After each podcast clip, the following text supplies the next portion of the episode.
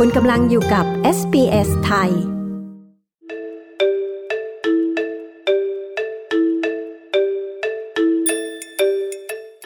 คุณผู้ฟังครับท่ามกลางวิกฤตไวรัสโคโรนาคนทำงานด้านสุขภาพคือกำลังสำคัญนะครับในการต่อสู้กับไวรัสชนิดใหม่ ที่ยังไม่มีหนทางรักษา และแพร่กระจายได้ง่ายและรวดเร็วด้วยนะครับขณะเดียวกันก็ต้องให้บริการด้านสุขภาพอื่นๆ ไปด้วยทำให้คนทำงานด้านสุขภาพในช่วงวิกฤตแบบนี้ ย่อมเจอกับความสิ่งมากมายอย่างเลี่ยงไม่ได้เลยนะครับผมตินรวัตรบัญญัติ SBS ไทย พูดคุยกับคุณน้ำพึ่ง พิริยากุสุมาณอยุธยา ผู้ฝึกสอนการพยาบาลด้านไตจากโรงพยาบาลในนครเมลเบิร์นที่จะมาแบ่งปันประสบการณ์การทำงานด้านสุขภาพ ในช่วงเวลาวิกฤตแบบนี้ ว่ามีอุปสรรคและความยากลำบากอย่างไร รวมถึงการป้องกันตัวเอง เพื่อให้บริการด้านสุขภาพกับผู้รับบริการได้อย่างมั่นใจด้วยนะครับ วันนี้คุณน้ำพึ่งก็อยู่กับเราแล้วนะครับ สวัสดีครับคุณน้ำพึ่ง สวัสดีค่ะคุณแม็กคุณน้ำพึ่งครับทราบว่าคุณน้ำพึ่งเนี่ยทำงานอยู่ในโรงพยาบาลในส่วนของการดูแล เรียกว่าเป็นการฝึกสอน นักศึกษาพยาบาลเกี่ยวกับเรื่องของการฟอกไต ซึ่งก็มีโอกาสที่วันหนึ่งเราอาจจะเจอคนไข้ที่ต้องมีความจำเป็นมารับบริการจากเราหรือว่าอะไรประมาณนี้เนี่ยนะครับผมในช่วงโควิด อยากทราบอย่างแรกเลยครับ คุณน้ำพึ่งช่วงที่มีสถานการณ์ไวรัสโควิด -19 เนี่ยนะครับได้เปลี่ยนแปลงการทำงานของเราไปยังไงบ้าง ช่วยเล่าให้ฟังได้ไหมครับ การเรียนการสอนก็มีเปลี่ยนแปลงไปบ้างในส่วนหนึ่ง เพราะว่าถ้าเป็นพวก ทฤษฎีก็จะกลายเป็นการสอนผ่านซูมหรือผ่านวิดีโอ แต่ถ้าบางอย่างที่เป็นพวก clinical หรือ practical ที่ยังต้องฝึกต้องสอนก็คือยังต้องเข้าไปตามที่ยูนิตที่ทำงานนะนะคะ คือที่สอนเนี่ยที่เป็นคนที่เราสอนเนี่ยคือเป็นพยาบาลอยู่แล้วค่ะ แต่เขาต้องการ up skill เพื่อให้เป็นพยาบาลฟอกไตเฉพาะทาง ซึ่งก็จะต้องมีการเทรนในระยะเวลาหนึ่งแล้วก็ต้องมีการผ่าน competency ซึ่งทุกอย่างก็ยังไม่ได้ต่างจากเดิม เราก็ยังต้อง ให้แน่ใจว่า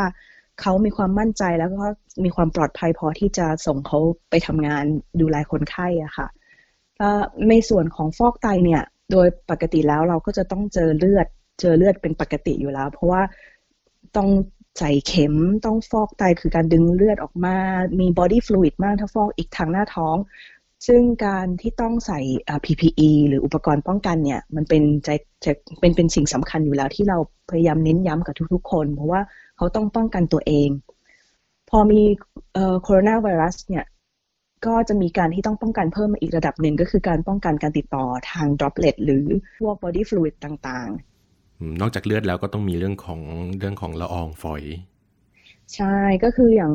ก็จะมีเพิ่มเติมอย่างคนไข้ถ้าเกิดว่าคนไข้เกิด emergency ต้องใส่ออกซิเจนที่มีใช้สูงกว่า 5 ลิตรอย่างเงี้ยมันก็จะมีละอองฝอยออกมา ก็จะต้องมีการป้องกันในอีกระดับหนึ่งคือเราก็ต้องใส่มาร์กแล้วก็มี face shield ซึ่งตอนนี้กลายเป็นมาตรฐานของการใส่ชุดป้องกันตัวที่ทำงานอยู่แล้ว คือเฟสชิลมาร์กแล้วก็เอพรอนแต่ถ้าเกิดว่าคนไข้เนี่ยที่เขาเรียกว่า suspect covid ก็คือ คนไข้ที่อาจจะมีการติดเชื้อโควิด เราก็จะแต่งตัวเขาเรียกว่า full PPE ก็คือมีการใส่เสื้อกาวที่ปิดถึงข้อมือ ใส่ถุงมือ ใส่แว่นตา ใส่เฟสชิลใส่มาสตรงนี้ก็จะเหมือนกับที่หลาย ๆ คนเห็นในภาพข่าวใช่ไหมครับว่าตรงโควิดเทสไซต์ตรงจุดที่รับตรวจโควิดก็คือเป็นชุด full PPE แบบนี้ใช่ค่ะ แต่ว่าแล้วแต่ตามส่วนที่เขาจุดที่เขาตรวจหรือว่าความใกล้ชิดกับ คนไข้หรือคนที่เราตรวจเนี่ยมากแค่ไหน เขาก็จะมีแบ่งระดับ tier หนึ่ง tier สอง tier สามเพราะอย่างที่รู้กันว่าเอ่อ N95 เนี่ยค่อนข้างจะราคาสูง ก็ไม่ใช่ว่าเราจะมีไม่พอที่จะใช้ในใน healthcare นะคะ แต่ว่าเราก็พยายามใช้ให้มันได้เกิดประโยชน์สูงสุดเนาะไม่ไม่ใช่เอามาใช้เรื่อยเปื่อยใช้แล้วทิ้ง ส่วนมากแม็กซิมัมในการใช้ของ N95 เนี่ยก็คือ 4 ชั่วโมง หรือถ้าเปลี่ยนหรือถ้าเปลี่ยนหรือถ้าถอดออกก็คือต้องเปลี่ยนเลย แล้วก็พอมันปิดหน้าตลอดเวลาบางทีก็ทั้งเปียกเพราะเราพูดด้วย เวลาต้องสอนบางทีพี่ก็ต้องใส่ N95 แล้วก็สอนไปด้วย แต่ส่วนใหญ่ตอนนี้คือถ้าเกิดว่าไม่ได้เข้าไปในแอเรียนั้นน่ก็จะใส่แค่ surgical mask surgical mask กับ face shield ที่เดินรอบโรงพยาบาลก็จะเป็น surgical mask กับ face shield ถ้าไม่ได้อยู่ในเขตที่มีความเสี่ยงสูง N95 หรือ P2 เนี่ยเขาจะใส่ในกรณีที่เราต้องไปเจอคนไข้ที่เสี่ยงต่อการติดเชื้อ หรือที่เขายังสงสัยอยู่ที่ผลยังไม่ออกมา หรือคนไข้ที่จะ confirm แล้วว่ามีเชื้อโควิดโควิด -19 ก็จะถึงใช้ N95 กับ P2 อะค่ะก็เป็นเรื่องของอุปกรณ์แล้วก็การป้องกันตัวเราเองนะครับ ทีนี้เราถามถึงเรื่องของคนที่แบบว่าอาจจะมีความจำเป็น เรียกว่ามารับบริการฟอกไตในช่วงนี้นะครับ ผมเขามีเยอะขึ้นหรือว่าน้อยลง หรือว่าเขารู้สึกมั่นใจมากน้อยแค่ไหนอาการมารับบริการบรรยากาศเรื่องนี้เป็นยังไงบ้างครับ คือของยูนิตที่ทำเนี่ยเรื่องฟอกไตนี่อาจจะแตกต่างจากส่วนอื่นๆนะคะ ถ้าเป็นอย่างคลินิกเอาเพช i นอย่างเงี้ยเขาก็จะมีการเลื่อนนัดไปบ้าง ถ้ายังไม่ถ้ายังไม่เร่งด่วนหรือจำเป็นต้องรักษาเขาก็จะเลื่อนไปก่อน แต่ด้วยการฟอกไตเนี่ยคนไข้มีชีวิตอยู่ด้วยการฟอกไต เพราะฉะนั้นเขาจะต้องกลับมาฟอกไตทุกๆสองวัน แรก ๆ เราก็เคยมีคนไข้ติดต่อมาว่าเขาไม่อยากมาที่โรงพยาบาลเลย เพราะว่าทุกคนก็เข้าใจว่าโรงพยาบาลมันเป็นที่ที่สะอาดที่สุดและที่ที่สกปรกที่สุด ก็จะก็จะไม่ค่อยมีใครอยากจะมาในช่วงจังหวะนี้ แต่เราก็ต้องอธิบายให้เขาเข้าใจว่า ใช่โควิด -19 เนี่ยมันน่ากลัว และมีโอกาสที่จะติดต่อได้ แต่การที่เขาไม่มารับการรักษาพยาบาล ไม่ว่าจะฟอกไตหรืออย่างอื่นที่มีความจำเป็นที่จะต้องรับการรักษา คนไข้ก็ยังจำเป็นจะต้องมาโรงพยาบาล เพราะว่าอาจจะมีอันตรายถึงชีวิตถ้าไม่มารับการรักษาตามปกติ ซึ่งเขาก็ต้องทำความเข้าใจในจุดนี้ แต่เราก็จะอธิบายคนไข้นะคะว่า ที่โรงพยาบาลที่อย่างที่ยูนิตที่ทำอยู่ที่ฟอกไต เราก็จะมีการควบคุมอย่างทั่วไปโรงพยาบาลก่อนที่จะเข้ามาถึงประตูโรงพยาบาลเนี่ยก็ต้องมีการตรวจอุณหภูมิ มีการตอบคำถาม แล้วเราก็ยังมี screening tool ซึ่งทุกๆ แผนกที่คนไข้ต้องไปเนี่ยเขาก็จะต้องทำ screening tool อีกทีหนึ่งว่าใน 14 วันเคยไปต่างประเทศไหม หรือติดต่อมี close contact กับใครที่ได้ไปต่างประเทศ หรือ คนที่มีติดเชื้อ คนที่มี confirm การติดเชื้อไหมคือคำถามค่อนข้างจะ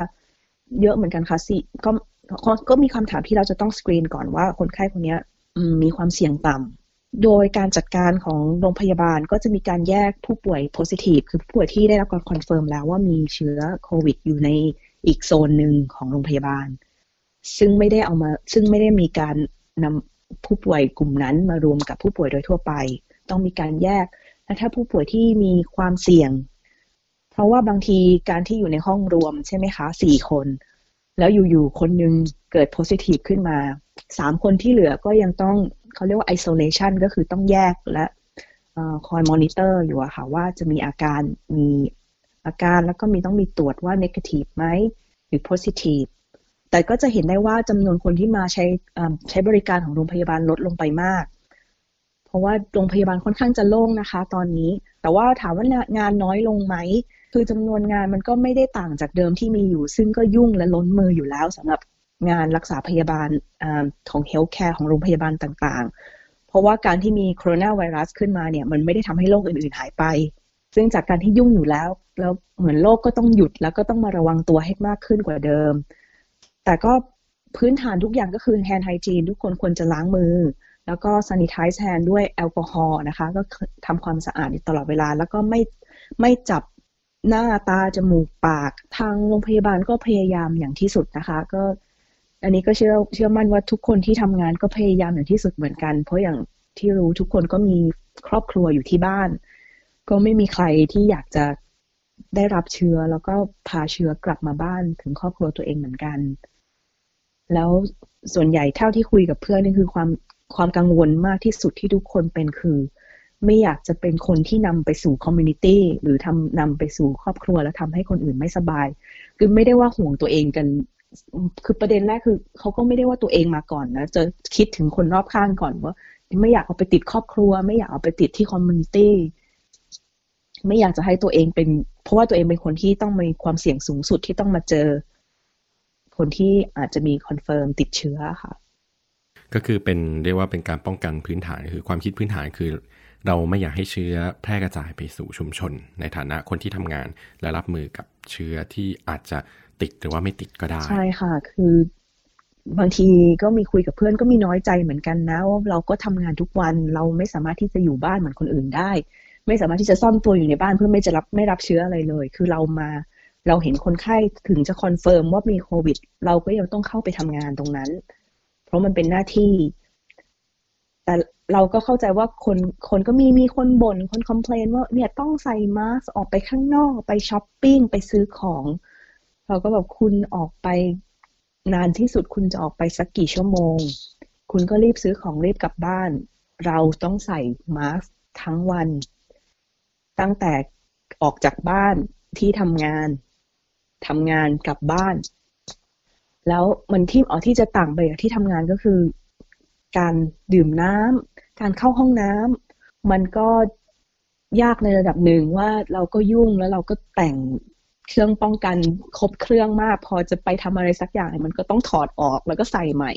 ซึ่งก็จะเห็นว่าหลาย ๆ คนก็จะเริ่มไม่ค่อยได้ทานน้ำไม่ค่อยได้เข้าห้องน้ำพอรู้สึกว่าตัวเองไม่มีเวลาพอที่จะจัดการพวกนี้ แต่เขาก็พยายามแต่ว่าบางที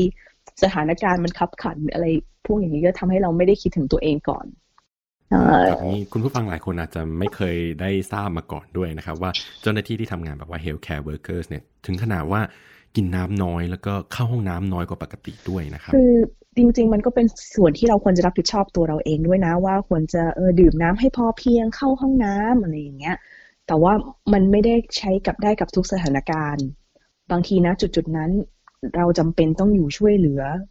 การจะไปเบรก มันก็ไม่ได้เหมือนว่าโอเคสิบโมงเราจะไปทีเบรก มันก็ไม่ได้เป๊ะๆอย่างนั้นบางทีมันมีต่อเนื่องคนไข้ไม่สบายคราวนี้ก็ไม่ได้ละไปไม่ได้ ก็ต้องผัดไปอีก พอผัดไปอีกเราไปเราก็ต้องรีบกลับมา เพราะไม่งั้นเพื่อนก็จะไม่มีเวลาทันที่จะได้ไปเบรก คือถ้าถ้า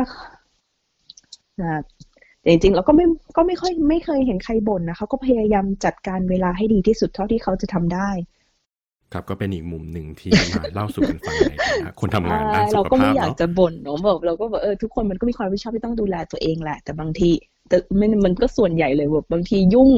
พอยุ่งยุ่งเนี่ย เราก็ลืมไม่มีเวลาไปนั่งเปิดขวดกินน้ำอะไรอย่างเงี้ยมันก็จะวิ่งตลอดเวลา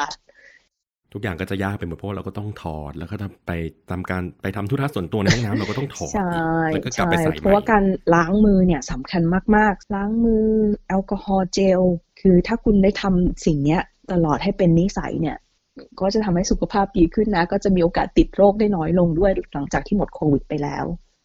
ทีนี้พูดถึงเรื่องของเจ้าหน้าที่เรื่องของบรรยากาศการทำงานที่ผู้ฟังหลายคนอาจจะไม่เคยได้ยินมาก่อนนะอย่างเรื่องเมื่อกี้ที่แบบว่าเวลาในการที่จะไปจัดการธุระส่วนตัวนี้ก็เรียกว่า น้อยแล้วก็ยากเหมือนกัน ทีนี้กลับมาถึงเรื่องของคุณน้ำพึ่งบ้างครับผม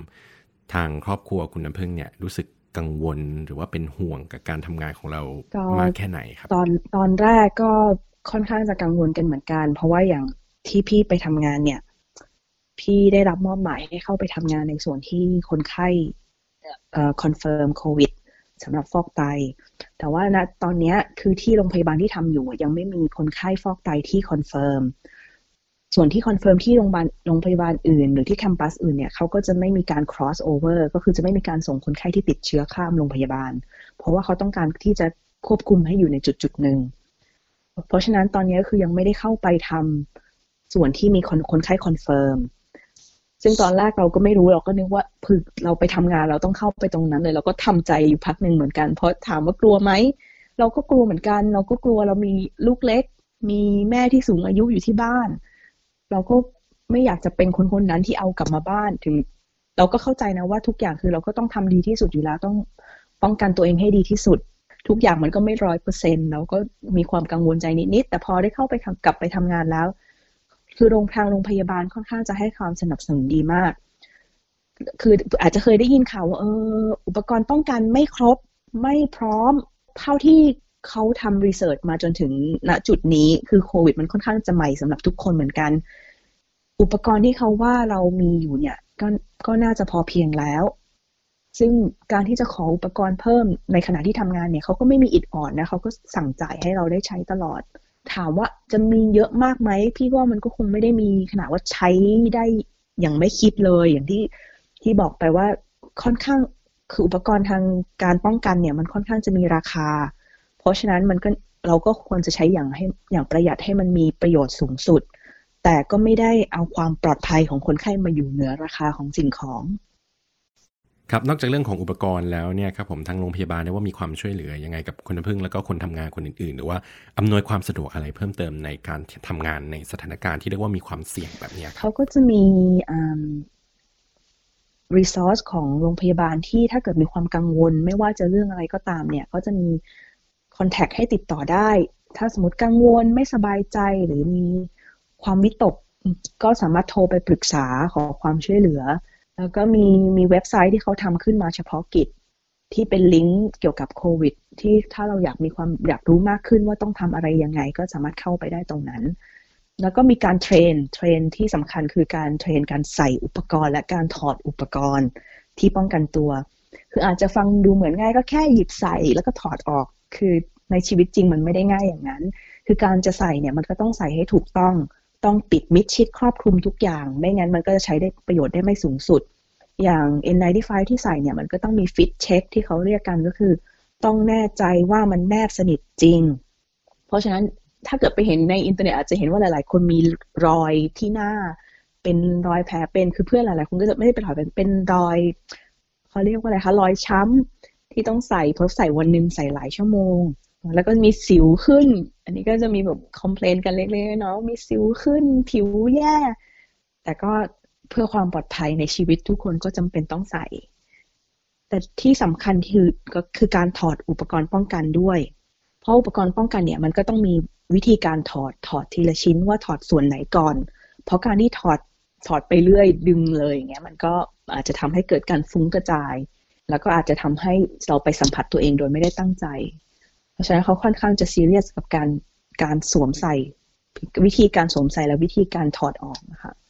ครับก็ได้รู้เรื่องการสวมใส่การถอดไม่ง่ายเลย ก็ใช้เวลาอยู่แต่ว่าถ้าถ้าทำแล้วต้องมีสติตลอดอะค่ะ เวลาทำอะไรเนาะเราก็ต้อง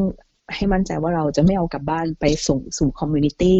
อย่าง area ที่เป็น area ที่ให้คนไข้ที่ positive อยู่เนี่ย ก็บางส่วนก็จะมีการปรับทำเป็นห้องเขาเรียกว่า negative negative pressure ก็คือให้อากาศมันเข้าได้ทางเดียวไม่สามารถออกมาได้อีกทางหนึ่ง ก็คือเป็นอีกอีก facility หรือว่าเป็นอีกส่วนหนึ่งที่ใช้ในการป้องกันความเสี่ยง ทีนี้ถามกลับไปถึงเรื่องบรรยากาศ ในการทำงานของเรารวมถึงในโรงพยาบาลโดยทั่วๆไปครับผมตอนนี้เจ้าหน้าที่หรือว่าคนทำงานทั่วๆไปในโรงพยาบาลเนี่ยครับมีขวัญและกำลังใจเนี่ยเขาเป็นยังไงกันบ้างครับในช่วงที่แบบเจอโควิด แบบจนี้ริงๆก็คงไม่ต่างกับทุกๆคนที่แบบอยากให้มันจบเร็วๆเถอะ ว่าให้มันจบจบที่เรามีการสูญเสียน้อยที่สุด แต่ว่ามันก็ต้องเป็นความร่วมมือของทุกๆ คนที่ช่วยกัน ถามว่าเหนื่อยไหมทุกคนก็เหนื่อยกันมาก เพราะว่าพอมีคนที่เราสงสัยว่าอาจจะติดเชื้อ พอมี healthcare worker คนหนึ่งคนนั้นที่สงสัยว่าจะติดเชื้อเขาก็ต้องตามหาว่า close contact เป็นใคร และทุกคนที่มี close contact ก็ต้อง isolate พอต้องไปแยกตัวก็ไม่ได้ทำงาน พอไม่ได้ทำงานแล้วก็ไม่มีคนทำงาน คือตอนนี้มันยังไม่ได้ถึงขั้นวิกฤตว่าเราไม่มีคนทำงาน เพราะทุกคนก็พยายามช่วยกันทำให้มากที่สุดเท่าที่จะทำได้ในส่วนที่เพื่อนบางคนต้องมีการ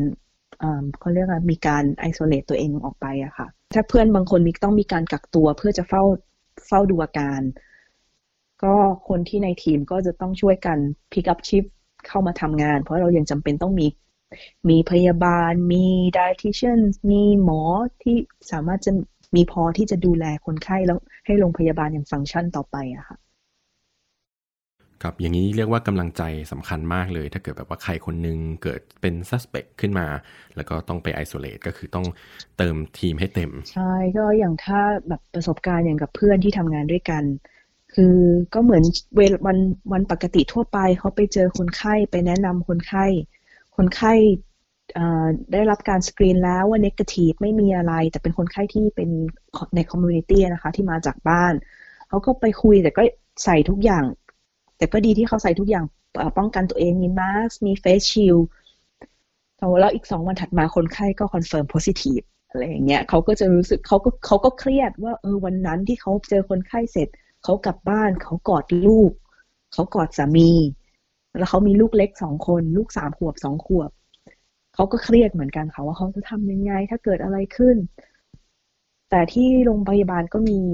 เราก็เรียกว่ามีการตรวจเช็ค ถ้าเกิดว่าเรารู้สึกว่าเรามีอาการหรือรู้สึกไม่ปลอดภัย หรือเราได้ไป close contact กับใครที่มี positive โควิด เนี่ย ที่โรงพยาบาลก็จะมีเทสไซต์สำหรับพนักงานสำหรับคนทำงานนะคะ ครับก็คือมีแต่ว่าก็ยังสร้าง ก็ยังมีความกังวลอยู่เหมือนกัน คือคิดว่าความกังวลมันก็ไม่หมดไปนะ ไม่ว่าใครก็ตามก็ยังก็ยังมีความระแวงนิดนึงว่าคนนี้เป็นหรือเปล่าเราก็ไม่รู้ เราก็ไม่รู้ว่าวันหนึ่งเขาไปเจอใครมาบ้าง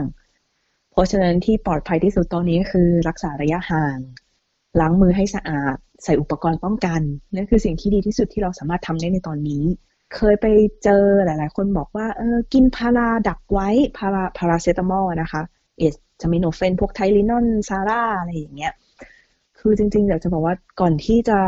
ทำตามใครอยากให้ศึกษาดูให้ดีก่อนจริง ๆ เพราะว่าพาราจริง ๆ แล้วมันสามารถทำให้เกิด liver toxicity หรือว่าทำให้ตับมีปัญหาในการที่รับประทานยาพาราเซตามอลมากเกินไป คือ recommendation ของเขาเขาก็บอกอยู่แล้วว่า maximum dose เนี่ยคือไม่เกิน 4 กรัมต่อวันต่อ 24 ชั่วโมงอะค่ะ แล้วก็ไม่ใช่สำหรับ long term แต่ก็อาจจะมีการศึกษาบ้างว่าเออมันอาจจะป้องกันโควิดได้ แต่มันก็ยังไม่มีการวิจัยที่ที่ใหญ่พอหรือน่าเชื่อถือพอ คืออย่างที่เราก็รู้กันนะว่าโควิด มันค่อนข้างจะใหม่ อยู่ๆมันก็เกิดขึ้นในปีนี้ 2020 เกิดขึ้นแล้วมันก็เร็วมาก ทุกคนก็พยายามที่สุดที่จะศึกษาว่าต้นเหตุสาเหตุคืออะไรวิธีการป้องกันคืออะไรวิธีการรักษาคืออะไร ถ้าแนะนำก็คือถ้าให้ ติดตามเว็บไซต์ของของของรัฐบาล หรือของหน่วยงานที่น่าเชื่อถือได้ ดีกว่า Google แล้วหาว่าคนนี้บอกหรือไปอ่านในพันทิปอะไรอย่างเงี้ย คือก็หาแหล่งหาแหล่งข้อมูลที่มันน่าเชื่อถือ อันนี้ก็ยังคงเป็นเรื่องสำคัญก็คือเราติดตามข้อมูลจากแหล่งที่น่าเชื่อถือดีกว่าก็ไม่เถียงนะคะว่าการที่เอ่อมีคนกินวิตามิน กินซัพพลีเมนต์ให้รู้สึกว่าตัวเองแข็งแรงขึ้น คือการดูแลตัวเองให้แข็งแรงขึ้นมันเป็นสิ่งที่ดีอยู่แล้ว มันทำให้ระบบป้องกันของร่างกายเราอะมันทำงานได้ดีขึ้นอย่านอนให้เป็นเวลานอนให้เพียงพอออกกำลังกาย กินอาหารให้กินอาหารที่มันดีต่อสุขภาพ ลดปริมาณหวานมันเค็ม อย่างนี้ก็เหมือนกับที่เขาแนะนำโดยทั่วไป มันก็จะทำให้ร่างกายเราแข็งแรง แต่มันก็ไม่ได้หมายความว่าโควิด จะไม่สามารถเข้ามา ในร่างกายเราได้ ถ้าเราไม่ระมัดระวังตัวหรือไม่ไม่ป้องป้องกันตัวเองเนี่ย มันก็ยังมีโอกาสที่จะติดเชื้อได้ ก็คือป้องกันตามปกติบวกกับการป้องกันเรื่องของโควิดโดยที่เรียกว่าเหมือนกาดอย่าอย่ากาดตกหรือเปล่าใช่ก็คือจริง ๆ ก็เราก็เหมือนทุกคนเขาเดินเดินออกไปข้างนอกเนี่ยก็เริ่มคิดละ ถ้าเขาไม่กลัวเราเราก็กลัวเขาอยู่ดี เราก็เดินห่างๆเขาหน่อยละกัน คือณตอนนี้ทุกคนก็ค่อนข้างจะมี personal space ก็ไม่มีใครอยากจะเข้ามาติดติดกันคุยน้ำลายกระเด็นใส่กันอะไรอย่างเงี้ยเนาะก็เรียกว่าเป็น common sense ใช่ เพราะว่าอย่างที่บอกเราไม่รู้ว่าวันหนึ่งเขาเจอใครบ้าง คนในครอบครัวเขาไปเจอใครมาบ้าง เพราะฉะนั้นการป้องกันป้องกันตัวน่าจะเป็นสิ่งที่ที่แนะนำในขณะนี้นะคะครับ สุดท้ายนี้อยากจะฝากอะไรถึงคนไทยที่เรียกว่าทำงานอยู่ใน วงการ healthcare workers ที่อาจจะกำลังฟังรายการอยู่ในขณะนี้ครับ ทุกคนก็คงคิดคล้าย ๆ กันว่าอยากให้โควิดมันจบลงสักที ถ้าเกิดเป็นไปได้ก็อยากกลับไปเที่ยวเมืองไทยบ้าง เพราะว่าปิดประเทศแบบนี้ใครก็เข้ามาไม่ได้ เราก็ออกไม่ได้ ก็สู้ๆกันนะคะ ก็ไม่ใช่แค่คนที่ทำงานใน healthcare เนาะแต่ก็คนทุกคนแหละก็มีเขาเรียกอะไรมีชาเลนจ์ของแต่ละคนไม่เหมือนกัน อย่างคนที่ทำงานอยู่หน่วยงานที่ทำถ้าไม่ได้รับการดูแลหรือสนับสนุนมากพอเนี่ยมันมีหลาย ๆ ที่ที่เราสามารถร้องเรียนได้นะคะ ว่าเรารู้สึกว่าเราไม่ปลอดภัยในการทำงาน ซึ่งเขาก็จะยื่นมือเข้าไปช่วย เพราะว่าตอนนี้เป้าหมายสำคัญของเขาคือเขาก็ต้องการให้ healthcare worker เนี่ย safe เพราะว่าเขายังต้องการคนทำงาน ถ้า healthcare worker ป่วยกันหมดเนี่ยก็จะไม่มีใครทำงาน แล้วก็จะไม่มีใครดูแลผู้ป่วยก็จะเห็นว่าเขาก็พยายามที่จะทำให้ number เลขมันลดลง เพราะว่าถ้าเกิดคนไข้มากันทีเดียวเนี่ย ก็รับไม่ทันเหมือนกัน เพราะจำนวนเตียงจำนวนห้องรักษาพยาบาลก็คงไม่เพียงพอ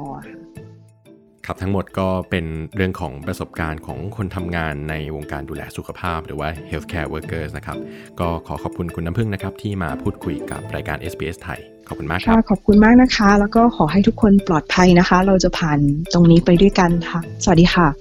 ครับผมสวัสดีครับ